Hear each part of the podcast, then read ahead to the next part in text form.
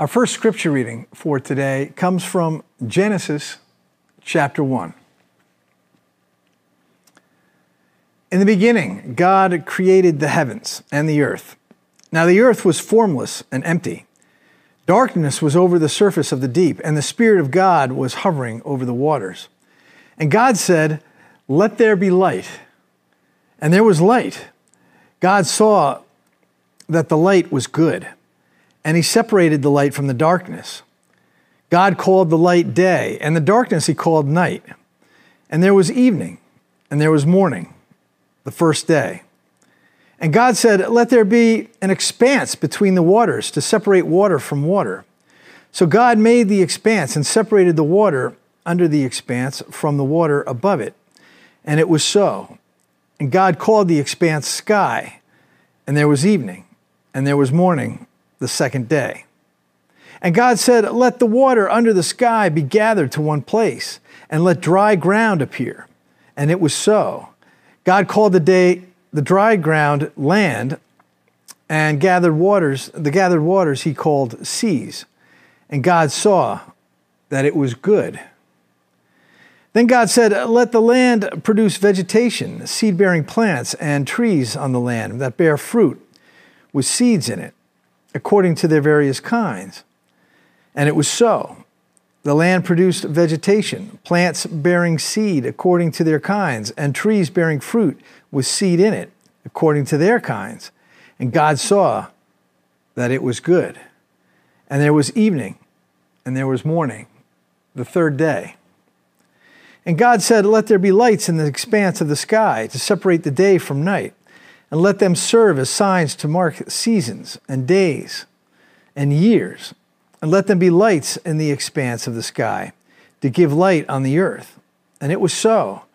God made two great lights the greater light to govern the day, and the lesser light to govern the night. He also made the stars. God set them in the expanse of the sky to give light on the earth, to govern the day and the night, and to separate the light from the darkness. And God saw that it was good. And there was evening, and there was morning, the fourth day. And God said, Let the water teem with living creatures, and let birds fly above the earth across the expanse of the sky. So God created the great creatures of the sea, and every living and moving thing with which the water teems, according to their kinds, and every winged bird according to its kind. And God saw that it was good. God blessed them and said, Be fruitful and increase in number and fill the water in the seas, and let the birds increase on the earth. And there was evening, and there was morning, the fifth day. And God said, Let the land produce living creatures according to their kinds, livestock, creatures that move along the ground, and wild animals, each according to its kind. And so it was so. And it was so. God made the wild animals according to their kinds, the livestock according to their kinds and all the creatures that move along the ground according to their kinds. And God saw that it was good. Then God said, Let us make man in our image, in our likeness, and let them rule over the fish of the sea and the birds of the air, over the livestock, over all the earth, and over all the creatures that move along the ground. And God created man in his own image. In the image of God, he created him. Male and female, he created them. God blessed them and said to them, Be fruitful and increase in number. Fill the earth and subdue it. Rule over the fish of the sea and the birds of the air and over every living creature that moves on the ground. And God said, I give you every seed bearing plant on the face of the whole earth and every tree that has fruit with seed in it. They will be yours for food and all the beasts of the earth, and all the birds of the air, and all the creatures that move on the ground, everything that has breath of life in it. I give every green plant for food. And it was so. God saw all that he had made, and it was very good. And there was evening, and there was morning, the sixth day. Our second reading comes from the Gospel of John, chapter 1, verses 1 through 5. In the beginning was the Word, and the Word was with God, and the Word was God. He was with God in the beginning. Through him all things were made. Without him nothing was made that has been made. In him was life, and that life was the light of men. That light shines in the darkness, but the darkness has not understood it. Creation, Earth, the environment, ecology, global warming, carbon footprint, greenhouse gases, climate change, caring for creation and destroying creation. This issue, this topic is absolutely everywhere today. You cannot miss it. And for many people, this is the most important issue in the world. I, I regularly hear in the news that this is a bigger crisis than even the pandemic of the last few years. When I was a kid, environmental concern was huge in our, in our grade school. I remember this. Uh, we were told we're putting a hole in the ozone layer by how we're living. There were all these greenhouse gases, and we absolutely had to recycle no matter what.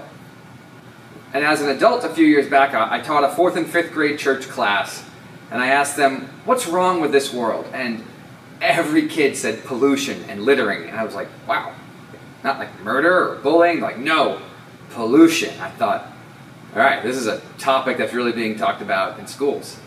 Um, I remember years back, former President, uh, Vice President Al Gore, his big claim to fame since being vice president, he produced this documentary called An Inconvenient Truth. It was a documentary on climate change and ecological disaster. It, it won documentary of the year, and then there's been this big political fight over, over it, right?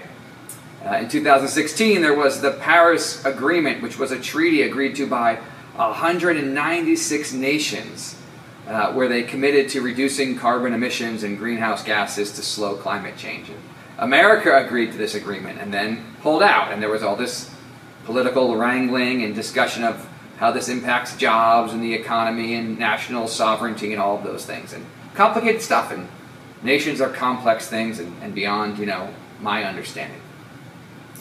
Uh, just a few years back, 100 members of Congress sponsored something called the Green New Deal, uh, which was this vision to overhaul American policy and really overhaul a lot of how the country operates and jobs and businesses. And this was going to be a thing as big as FDR's New Deal.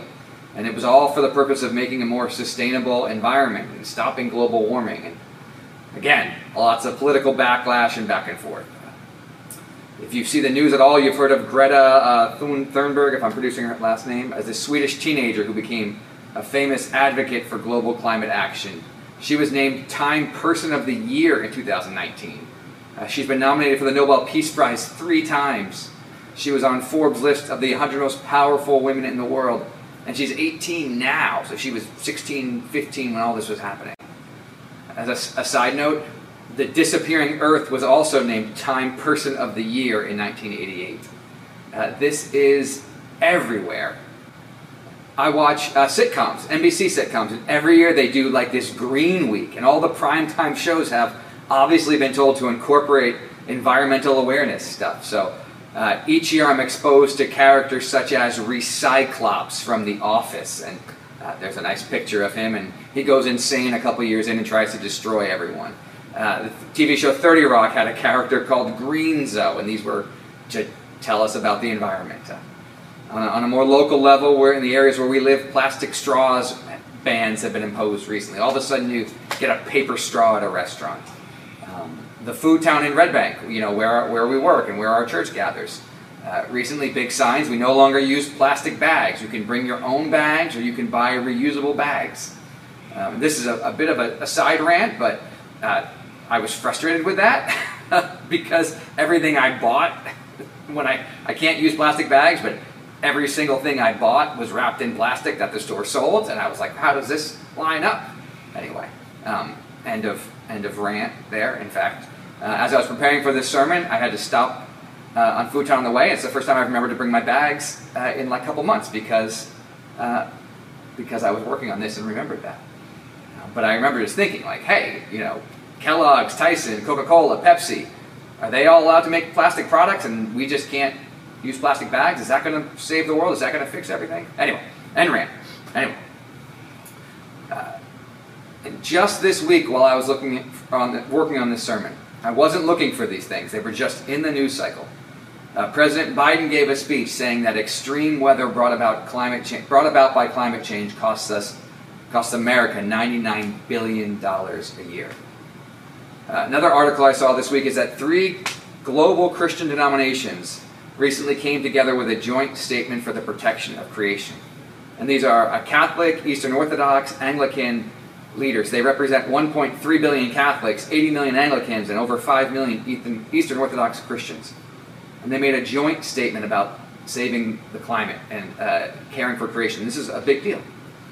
Um, I also came across a document from the National Association of Evangelicals, which is a, a, larger Christian evangelical group that many of us probably have more in common with uh, than like the Eastern Orthodox Church. Um, if you're from the Eastern Orthodox Church and you're listening, welcome. We're glad that you're here, but more of us have uh, more of us probably have an evangelical background. Uh, they made this document on civil engagement and responsibility uh, as in society, and one of their key issues is creation care. And finally, just this week, uh, scholar uh, Tish uh, Harrison Warren started writing for writing for the New York Times and also for Christianity Today. She published an article in late August entitled uh, "Why the Destruction of Creation is Bad for Worship." And we're actually going to touch on that next week. Uh, so this is everywhere. It's everywhere. Uh, as I'm recording this, Pastor Steve is helping, and unbeknownst to him and what the sermon was going to be about, He's wearing a shirt that says, what's your shirt say? Save the planet. Save, the Save, our planet. It's the only one that has beer. That's the only one that has beer. Steve's wearing a Yuengling shirt right now that's advocating for saving the world. So there's, so the beard continues. He can cut that part if he wants, or he can leave it in. It's it's going to be up to him. So, how should followers of Jesus Christ think about all the all this earth stuff? Well, we talked last week about how we have to know the big story and that, that God made us to be part of His mission in the world. And this fall, we're looking at how Christ followers are to participate in the mission of God. So, what does all this creation stuff, all this environmental stuff, have to do with the mission of God? And what is our role in this? When our children ask us about recycling or greenhouse gases or global warming, what do we as Jesus followers have to say?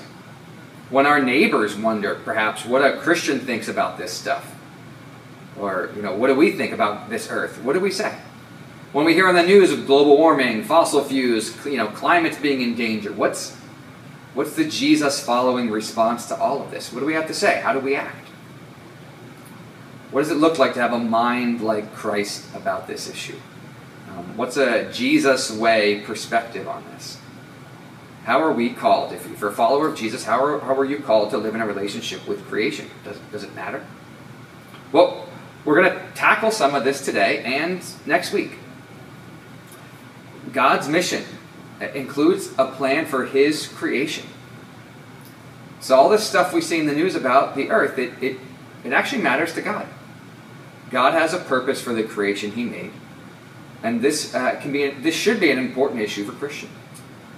Uh, it should be because first, it's it's important to God, and if it's important to God and God's mission, then it should be important to Jesus' followers as well. If part of God's mission includes creation, then part of our mission includes creation as well. And if you aren't a Christian, then okay, this might not be your mission yet, but I want you to know that if you decide to follow Jesus, you too will be called to be part of God's mission in the world, and, and that'll include how you interact with the creation that God's given us. And the second reason is we have something really good to contribute to the rest of the world on this matter. We can be a light and a witness. And if God made this creation, if He made the earth, the trees, the seas, and He has a plan for it, and if He's revealed that plan to His followers in the Scriptures, then Jesus' followers should have something good to say. And we should have a good way to live regarding how we interact with, with God's creation. And we could actually live in a way that could help others and be a light to others and point others to God. So, this week and next week, we're going to look at what the scriptures that we trust have to say about God's creation. And this week, the focus is going to be on a few key beliefs about God and His mission and design for creation. And next week will be on the mission that God has given us, given Jesus followers regarding creation. So this week, God and creation, what we need to know. And then next week, a God given mission for his people. Now, before we dive in, I know this might be hard, but do your best to let go of modern politics, modern economics, modern polarizing stories and narratives in the media. And I understand there's business concern with environmental stuff and political battles, and there are big global climate concerns. Lay them aside for a moment today while, while we look at the scriptures. Because before we are uh, American, before we're businessmen and businesswomen, before, we're, uh, before we have our political views, we're followers of Jesus Christ. And, and as that, we believe that God's Word, God's ways are revealed uh, in, in these sacred texts that we know as the Bible. So when we're trying to figure out how to live in this world, we go to these texts first and read them and pray together and talk together as the church. And then we say, okay, what does this mean for Jesus followers in 2021 in Red Bank and in Monmouth County? So as we go to these texts, try to go to them with fresh eyes. Enter into the world of the Bible to see what it has to say instead of making it say what we want or instead of filtering out the stuff that we don't care about, right? Uh, let it read us and challenge us on this issue. Uh, we don't want to go to the Bible and say, I wanted to say this because I already have this political view or I already have this opinion. We want to let the text speak to us. We want to let, uh, we want to let God speak to us through the scriptures and not go to them and try to make them say what we want them to say. Okay, so we're going to walk through the scriptures this morning and I'm going to lift out what I believe are things we need to see about God's creation. And then building on this week, next week we'll learn about what God requires of, of humans in this issue, particularly his followers. All right, so God and creation. Let's dive in and we'll start at the beginning, page one of the whole Bible. And we, we read a longer part of this for our scripture reading, um, but it's about how God creates. So I'm going to highlight a few verses. Verse 4 says, God saw the light was good, and God separated light from darkness. Verse 10 says, God called the dry land earth, and the waters that to gather together he called seas, and God saw that it was good. Verse 12 says, The earth brought forth vegetation, plants yielding seed of every kind, and trees of every kind bearing fruit with seed in it, and God saw that it was good. Verse 18 says, it's talking about the light to rule over the day and over the night and to separate the light from the darkness, and God saw that it was good. Verse 21, it said God created the sea monsters and every living creature that moves and every kind which the waters swarm and every winged bird of every kind, and God saw that it was good. Verse 25, it says God made wild animals of the earth of every kind and cattle of every kind and everything that creeps upon the ground of every kind. And God saw that it was good. And verse 31 says, God saw everything that he had made, and indeed it was very good.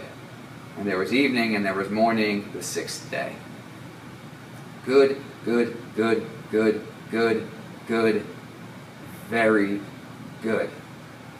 Seven times in Genesis 1 then another handful of times in Genesis 2 and 3. The creation is good. It's affirmed as good. If you need more than Genesis 1 to know that or trust that, then read the whole book of Psalms. It shows up all the time. This word gospel, it means good news. And the gospel does not begin with the human birth of Jesus. It begins with the good of creation. Now you might say, hold on, preacher, the gospel is about Jesus. And yes, it is. And guess what? Jesus is there in the beginning. The beginning of the good news of Jesus is also the good news of the beginning of creation. In the New Testament, the Gospel of John says this. And verse 1 of the Gospel of John tells a creation story. In the beginning was the Word Jesus, and the Word Jesus was with God, and the Word Jesus was God. He was in the beginning with God. All things came into being through him. And without him, not one thing came into being. What has come into being in him was life, and the life was the light of all people. The light shines in the darkness, and the darkness did not overcome it. The gospel, the good news, is all about Jesus. And it starts with the good news that Jesus brought forth good creation. Jesus is the word that speaks creation into being, that formless void, that darkness hovering over the waters. The word speaks and there's light. A light shines in the darkness. Our Lord and Savior Jesus, who we love so much because he dies for our sins. Right? The beginning of all that good news of Jesus is his work in bringing forth a good creation out of the formless void and chaos we see in Genesis 1. It's the most fundamentally important thing to get. What God makes is good. Good, good, good, good, good, good. Including you, including all of creation. Now, this good creation, it points to the glory and goodness of God. I want to read for you two texts here. The first is Psalm 19, verses 1 to 4. And there's a lot of others in Psalms, but hear this. The heavens are telling the glory of God, and the firmament proclaims his handiwork. Day to day pours forth speech, and night to night declares knowledge. There is no speech, nor are there words where their, their voice is not heard. Yet their voice goes out through all the earth, and their words to the end of the earth. The other text I'm going to read is Romans 1, verses 18 to 21. And this is interesting because it's talking about kind of the, the wrath of God that's coming upon humanity and, and the anger of God against ungodliness and wickedness. But, but I want you to see something here, so listen up. For the wrath of God is revealed from heaven against all ungodliness and wickedness of those who by their wickedness suppress the truth. For what can be known about God is plain to them, because God has shown it to them. Ever since the creation of the world, his eternal power and divine nature, invisible though they are, has been understood and seen through the things he has made. So they are without excuse. It's been seen through the things he has made, what he has created. The heavens declare the glory of God what Psalm 19 and other Psalms say. This good creation points us to the Creator. And Paul in Romans is holding humanity accountable for their sin based on the conviction that we should know and be thankful and glorify God based on just our eyes looking at the world He created. Other passages will talk about the trees clapping their hands, the rocks and the trees crying out. And in our modern age, we say, oh, that's cute symbolism that, that everything should glorify God. But that's not how rocks work. Uh, maybe God made them, and maybe they can cry out. If you follow and read the fiction of C.S. Lewis and Tolkien, um, maybe they have the right idea when they have trees talking and, and moving. And Balaam's donkey talks in the scriptures, the serpent talks, the whale that's sent to swallow Jonah is kind of moved by God. All kinds of animal hybrids show up in Daniel and Revelation. Jesus talks about God clothing the lilies of the field and feeding the birds, and not a sparrow falls without the Father knowing. All creation is pointing to Him and glorifying Him. So, this creation was made to be good, to point us to God and glorify God. But we look around and see there's not good. There's a lot of not good. There is bad, there is curse, there is hurt, creation is hurt. Uh, in Genesis chapter 3, there's this famous serpent, right? Where he convinces Eve, one of the human image bearers in creations, to disobey the word of God. And Eve, the image bearer, gives some to Adam, the other image bearer. And he chooses to disobey the word of God. And God shows up and says, What have you done? And everyone blames everyone, right? and they, they realize they're naked and they're ashamed and they go and they hide themselves. Something has changed. There is damage, there is pain, there is curse. Now listen to how this curse and damage plays out. This is Genesis 3:14. The Lord God said to the serpent, Because you have done this, cursed are you among all animals and among all wild creatures. Upon your belly you shall go, and dust you shall eat all the days of your life. I'll put enmity between you and the woman, and between your offspring and hers. He will strike your head, and you will strike his heel. To the woman, he said, I will greatly increase your pangs in childbearing. In pain you shall bring forth children. Yet your desire shall be for your husband, and he shall rule over you. And to the man he said, Because you have listened to the voice of your wife, and have eaten of the tree, about which I commanded you, you shall not eat of it. Cursed is the ground because of you. In toil you shall eat of it all the days of your life. In verse 18, thorns and thistles it shall bring forth for you, and you shall eat the plants of the field. By the sweat of your face you shall eat bread until you return to the ground, for out of it you were taken, you are dust, and to dust you shall return. Now, often as Christians, we go to Genesis 3 and we say, See, there's the fall of man. Sin enters the world. We're all sinners, and now we need salvation from this sin. All true. But there's more than that going on. There's damage, hurt, curse that permeates all of the created order. The song Joy of the World, it gets this so well. And we should sing this song year round because it gets so many things right about, I think, Christian theology. Uh, and it hits on stuff that other songs miss. But verse 3 goes, No more let sins and sorrows grow, nor thorns infest the ground. He comes to make his blessings flow far as the curse is found. Far as the curse is found, far as, far as the curse is found, right? Isaac Watts, the author, he nails this. He's hitting on what's happening in Genesis and, and how Jesus can reverse the curse. But notice, the ground is cursed. It, all of creation has this permeating curse and brokenness. The animal is cursed, right? All the animals are then good, good, good, good. Now some curse upon that animal. The serpent is this animal with curse. And there's this curse between animal and woman and man, right? There's this enmity, right, between the offspring of the man and the snake. The human purpose, right? Be fruitful, multiply. And the woman's the great symbol of all of that, right? God creates. He calls uh, Adam and Eve to be to procreate, to be fruitful, to multiply, to be on this mission with God. And uh, human man and woman called to create, to bring forth new life. And, and the woman taking the role there of actually bringing forth new creations into the world. And that's supposed to be goodness. Instead, there's pain. This birthing, uh, this process now comes with hurt, pain, and curse. The call to be fruitful and multiply and subdue the earth, right? This is agriculture. This is care for the, the world, grow crops. And uh, this role is given to Adam in this scene. We'll look at that more next week. But uh, now there's thorns, there's thistles, there's dust.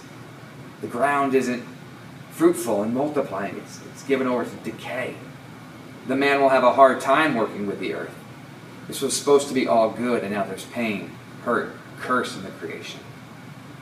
All of this creation is hurt. God and man, man and woman, woman and man, woman and animal, man and ground, woman and bringing forth new life. Fruitful and multiplying is still the charge, but now it's filled with pain and suffering.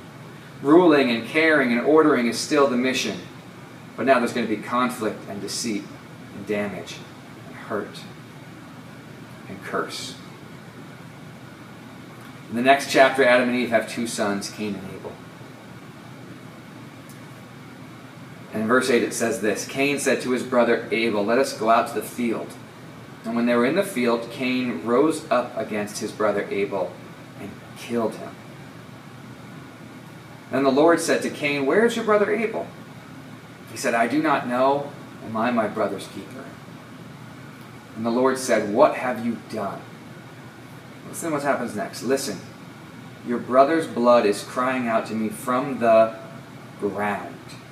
And now you are cursed from the ground, which has opened its mouth to receive your brother's blood from your hand. When you till the ground, it will no longer yield to you its strength.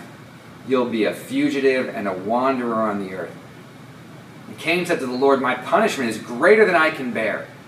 Today you've driven me away from the soil, and I shall be hidden from your face. I shall be a fugitive and a wanderer on the earth, and anyone who meets me may kill me. Cain commits murder, and the punishment is the ground not working, and he believes that's too great a punishment. We look at this story and say, oh, the first horrible murder, yes, yes, yes. But there's four characters in this story God, Cain, Abel, and the ground. We see the ground acting in the story. Blood cries out from the ground. The ground has opened its mouth up to receive the blood of the innocent Abel. And Cain can't bear the punishment. And the punishment is that the soil and Cain can't get along. You see this? There's a curse, an anger, and enmity between the ground and man. The ground is crying out because it's swallowing up the blood of human evil. Man, humanity's hurting the ground, and the ground's crying out. Am I being a bit extreme? Stay with me. The earth has rights that a just God protects. Later in the story of God's people, God commands the people of Israel when they enter the promised land to keep the Sabbath. And that means one day a week, no work for humans. All of them. It's a big day, holy to the Lord, and it's right there in Genesis 1 and 2. God rests on the Sabbath, so his people do too. And God says also, You were slaves in Egypt, you're not slaves anymore, so you remember my rest and you rest too. Now, he also says this. You can look this up in Leviticus. The land gets a Sabbath. He also says the land gets a Sabbath. Every seven years, the land gets a Sabbath. And one of the reasons Israel gets cast into exile, and there's a lot of reasons worshiping other gods, oppressing the poor, sexual idolatry, even child sacrifice. But one of the reasons they do not live in the land and get kicked out is because they don't give the Sabbath rest that God demands. Sabbath is in the top 10, and the prophets say, Jeremiah especially, you'll return to the land after it's had its rest. And you lived there for a couple hundred years, you never gave rest to the land that God demanded you do. And God's justice demands the land gets the rest he promised, and then he makes his people stay in Israel until that's completed. Uh, this is in uh, Leviticus 25, verses 2 to 4, and 26, 33 to 35. And you can also see this punishment in Jeremiah 29, 10 to 14. Jeremiah 29 is this big Bible verse that we love quoting, right? It's, I know the plans I have for you, plans for your good and not to harm you, a future filled with hope. Yes, it's a great verse. It's for people after 70 years of exile for messing with God's land. And when those years are completed, when the land gets its rest, then the people can return. God defends the widow, the orphan, the oppressed, the enslaved, the mistreated. And he defends the ground when it cries out. And he defends his creation when it's wounded. And when his people don't care for his land. God is going to give his creation, the land, the earth, justice. In fact, the land itself is crying out for freedom. In Romans 8, this is this great chapter in the middle of the great letter of Romans, right? It's talking about how followers of Jesus are suffering and waiting for the power of God, trusting in the love of Christ and being led by the Spirit. And in the middle of that human relationship with God is creation. In the middle of all that, we hear the earth is longing for freedom. Listen to Romans 8 18 to 20 something. Uh, I consider the sufferings of this present time are not worth comparing with the glory about to be revealed to us. Awesome. 19. For the creation waits with eager longing for the revealing of the children of God. For the creation was subjected to futility, not of its own will, but by the will of the one who subjected it in hope. 21. That the creation itself will be set free from its bondage to decay and will obtain the freedom of the glory of the children of God. We know that the whole creation has been groaning in labor pains until now. And not only the creation, but we ourselves who have the first fruits of the Spirit, we groan inwardly while we wait for adoption, the redemption of our bodies. For in hope we were saved. Now, hope that is not seen is not hope. For who hopes for what is seen? But if we hope for what we do not see, we wait for it with patience. Romans, this massive, powerful work that's been so influential in Christian history. We build so much theology on about what, what Paul says about God and man in Romans.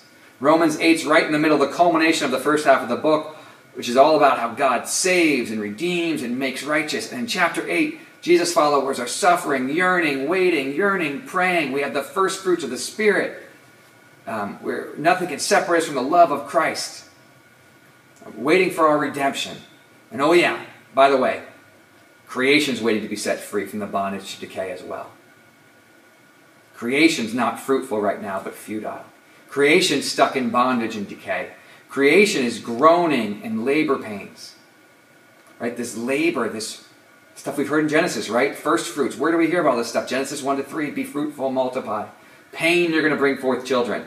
The creation is depicted as a, as a woman in labor, longing for new creation to break forth, longing to not be barren, longing by the power of the Spirit, right? That Spirit that hovers over the water and brings creation, that Spirit that overshadows Mary and brings Christ into the world. Now you have this creation longing for new creation, longing for redemption. This is going to have to wait for next week. But notice that creation isn't waiting for God to be revealed. It isn't waiting for Jesus to come and save it. And we're going to get to that in a second. It's waiting for the children of God to be revealed. It's going to obtain the freedom of the glory of the children of God. That's fascinating. How do we understand that? Perhaps creation's freedom is tied to our freedom. Perhaps when we're fully healed is when creation's fully healed. When we get our act together, is perhaps then creation will be rebirthed and healed. Because maybe the pain of creation is due to human failure. And when humans live faithfully, when we become full image bearers again, and where we're, there we're living, when we're living to our full glory, then creation can be set free and renewed. Creation's waiting for the glory of the children of God. Because who's in charge of the earth? Now, we might say, of course, it's God. Now, yes, that's true in one sense, but not necessarily. I think Paul's noting that creation's man's responsibility. God gave man and woman dominion over it. God might be like the businessman who's gone away and he said, I'm putting you in charge of my accounts. Jesus told a story like this, right? He might come back and hold us accountable too, right? But God gave that authority to humankind. So maybe when we get our act together, creation finds healing. But we'll put a pin in that. We'll talk about that next week. We'll come back to this passage. Now listen. Because we fail, we, we fail the creation. And we're guilty of mistreating creation. Is there a human who can heal creation? Is there someone who can do something about this? Now, listen to what Paul says in uh, the letter to the Colossians. And, get this point. The cross of Jesus Christ reconciles creation. It says this in Colossians 1.15. He is the image of the invisible God, the firstborn of all creation.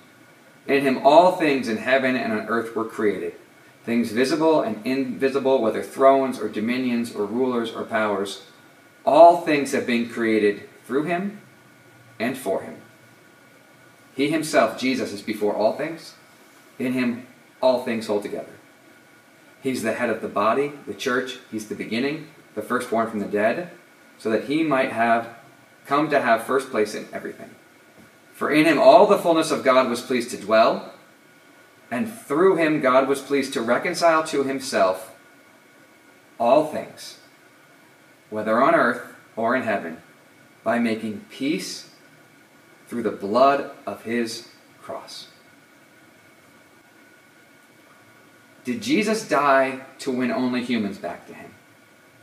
Did Jesus die to grab humans from the wicked creation and take them to heaven? Is that the only purpose of the cross? It's not. He does die on the cross to save from sin and reconcile us. He dies to make peace between man and God and to reconcile us, so that we can live out the mission of ruling over creation with him. He did not die on the cross solely to win humans back to him.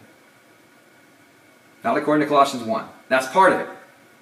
But the bigger whole includes Jesus Christ dying on the cross to reconcile all the things heaven, dominions, powers, the invisible stuff, the earth. Jesus Christ died to reconcile everything, far as the curse is found.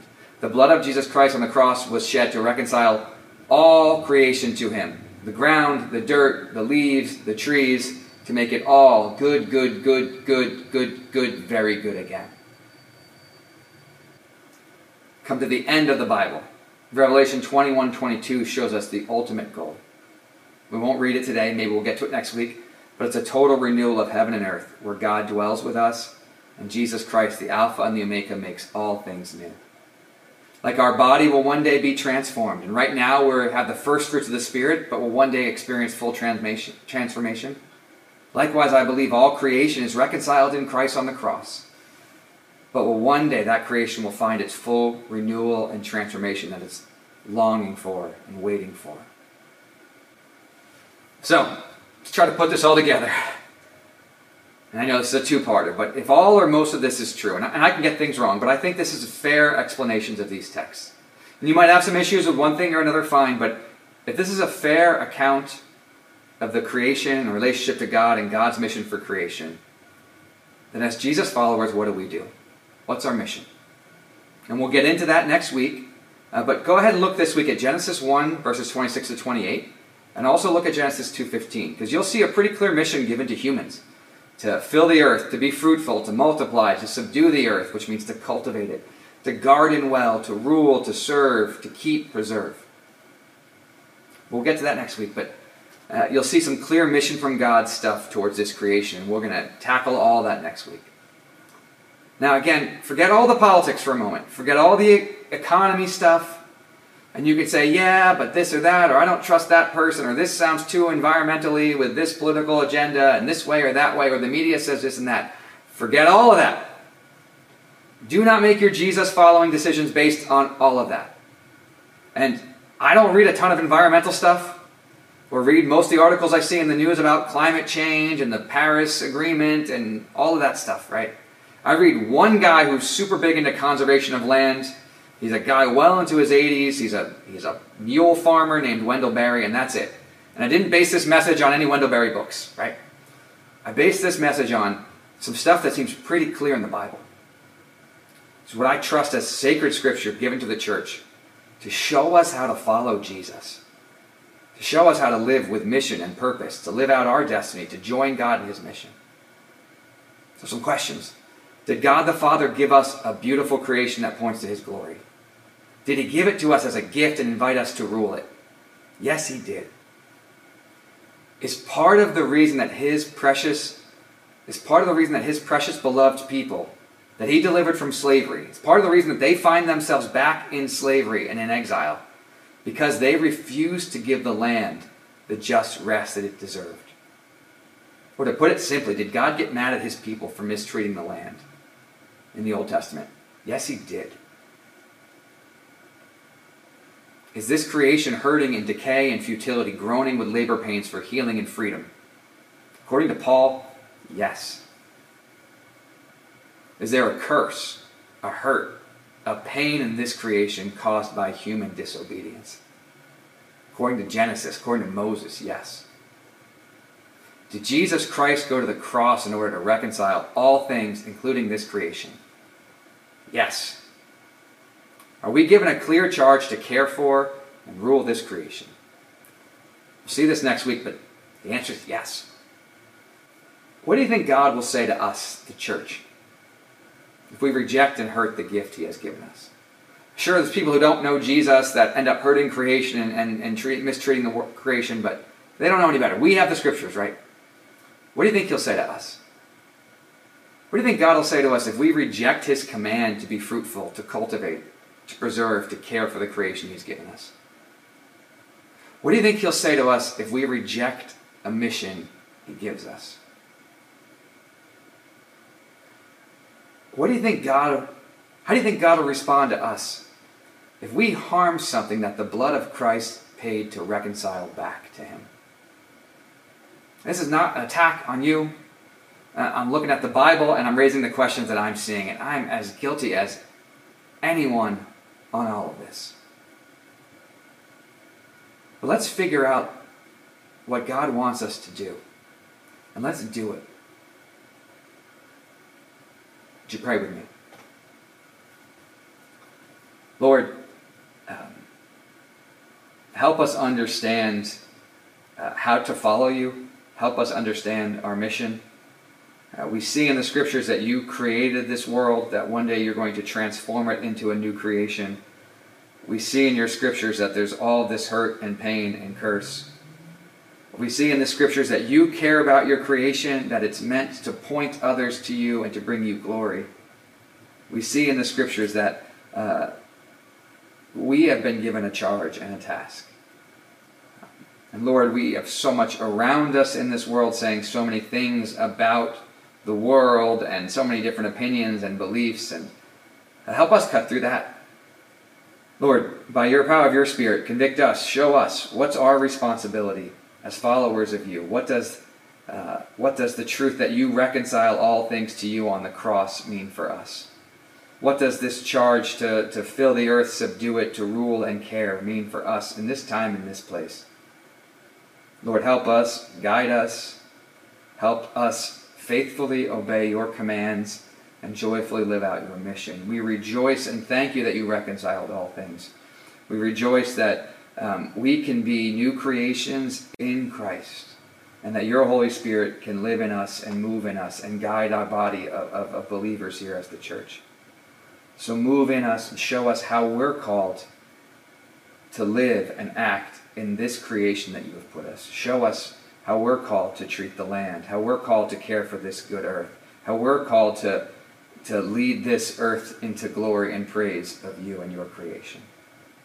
Guide us, convict us, give us wisdom and direction in the days ahead, and how to respond and live out your mission as it, as it relates to, to your good creation. It's in your name we pray.